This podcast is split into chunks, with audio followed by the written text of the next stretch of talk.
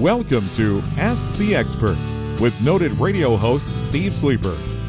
Each week, Steve interviews entrepreneurs and professionals and shares their intriguing stories of success and service.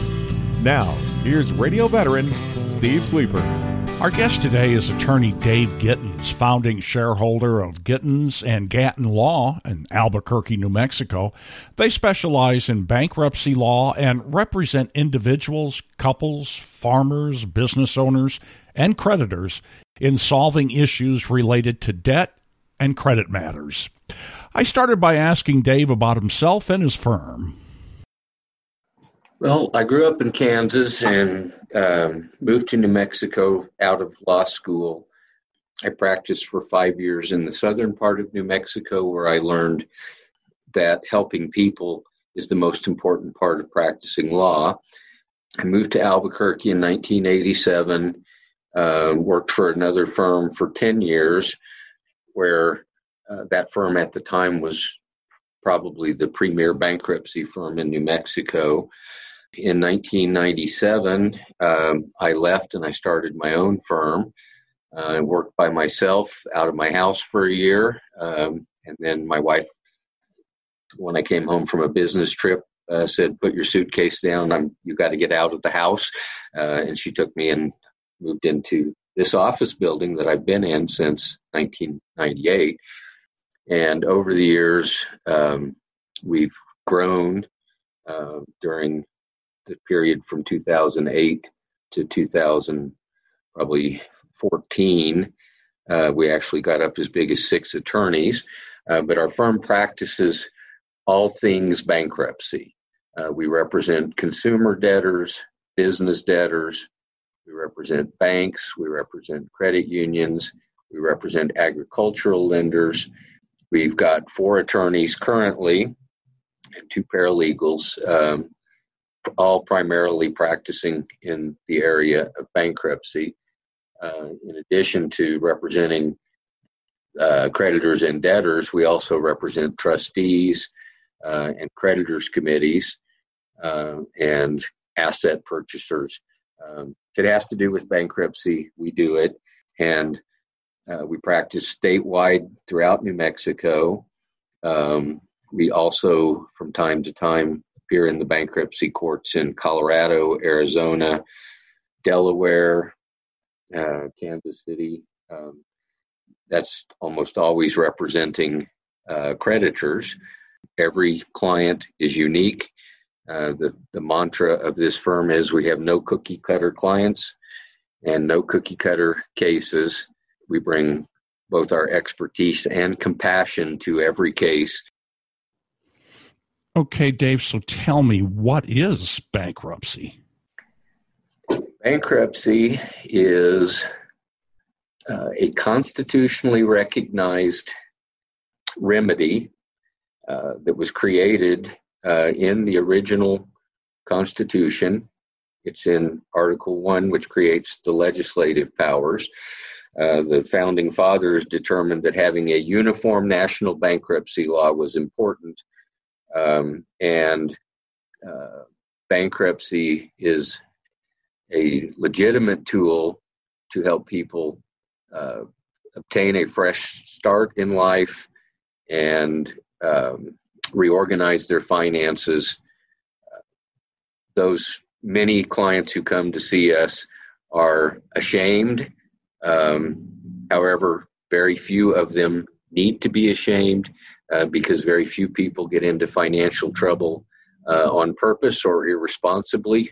Uh, most people get into financial trouble because of circumstances beyond their control, uh, such as illness or divorce or job loss, um, which in the current economy uh, is going to be a major issue in the near future. But bankruptcy um, allows uh, the ordered restructuring of your financial affairs um, and allows protection for individuals of certain exempt property uh, so that once your bankruptcy is complete, um, you are not destitute. As we record this podcast episode, we're a couple of months into the COVID nineteen crisis. So I got to ask, are are you open uh, during COVID nineteen, and, and how do we reach you? We are open. Uh, however, under New Mexico's current um, uh, version of its stay-at-home order, um, it's not clear if we are an essential business, um, and so we are working remotely. Um, but we are open. The phones are being answered. Uh, our phone number is five oh five, two seven one, one oh five three. Our website is w w w dot giddens law dot com. So will my case be delayed during this time? It could be. Um, we're available, uh, and our technology is such that we can deal with emergency filings. Um, in the current uh, environment, uh, because of some uh, provisions that were included in the CARES Act and um, some of the other acts that were passed uh, in response to the COVID nineteen uh, situation, um, for example, government-backed uh, mortgages from uh, Fannie Mae and Freddie Mac, Uh, Federal Housing Administration, and those agencies, uh, there's a moratorium right now. They can't foreclose. Um, it's not a very long moratorium, but um, I anticipate it'll be extended unless the economy uh, starts uh, roaring as soon as we get reopened. Um, but uh, we have um, a backlog right now of uh, more than two dozen cases that are in process. Fortunately, none of them are emergencies, um, but I anticipate that we're going to be busy um, very soon. What are the different types of bankruptcy? Well, there's um, four kinds of bankruptcy um, overall. Um, there's Chapter seven, which is for individuals or companies. There's Chapter uh, eleven and a new subchapter five of Chapter eleven for small businesses. But Chapter eleven is business reorganization. It is available to both individuals and entities. Um, the small business reorganization um, was available to businesses with debts less than two point seven six million dollars, uh, but the CARES Act expanded that actually to uh, seven point five million dollars.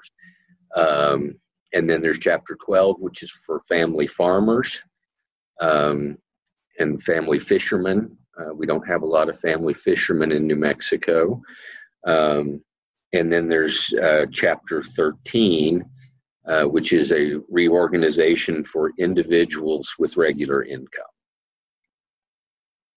What is the process for filing for bankruptcy, and uh, why do I need an attorney? I'll answer your second question first. Um, the bankruptcy code and the bankruptcy rules are complicated, um, and uh, if you don't have an experienced bankruptcy attorney, uh, it is very easy uh, to run afoul of those rules, uh, which could prevent you from receiving uh, the discharge, which is what individuals need um, to get relief from debt, uh, or it could also cause you to not properly claim your exemptions, uh, and you would end up losing property that you might otherwise be able to keep. So having an attorney is very important. Uh, the process itself, um, we are working remotely right now, so we do a video conference. Um, if we determine that bankruptcy is the best option for you, um, we send you um, a bankruptcy questionnaire, which for individual uh, clients is done digitally, uh, filled out online. Uh, our business questionnaires still have to be done Uh, on paper, uh, but they get scanned and sent back to us, and we put the stuff into our software, and then we make sure that we that you're eligible for the chapter we've chosen. We make sure that we've maximized the exemptions if you're an individual or a couple, um, and we make sure that um, none of the debts that you have uh, will not be eligible for discharge. And if you have debts that are not dischargeable in bankruptcy, we make sure that you are aware of that, uh, and then we can help you if you need uh, making arrangements with the creditors who have non-dischargeable debts uh, to work out payment plans with them. Okay, so you mentioned that not all my debts uh, are are eliminated in, in bankruptcy. Why not? What are those debts? All right. There's actually twenty-three different types of debts that are not dischargeable, but there's only a few that apply to most people. Most student loans are not dischargeable in bankruptcy.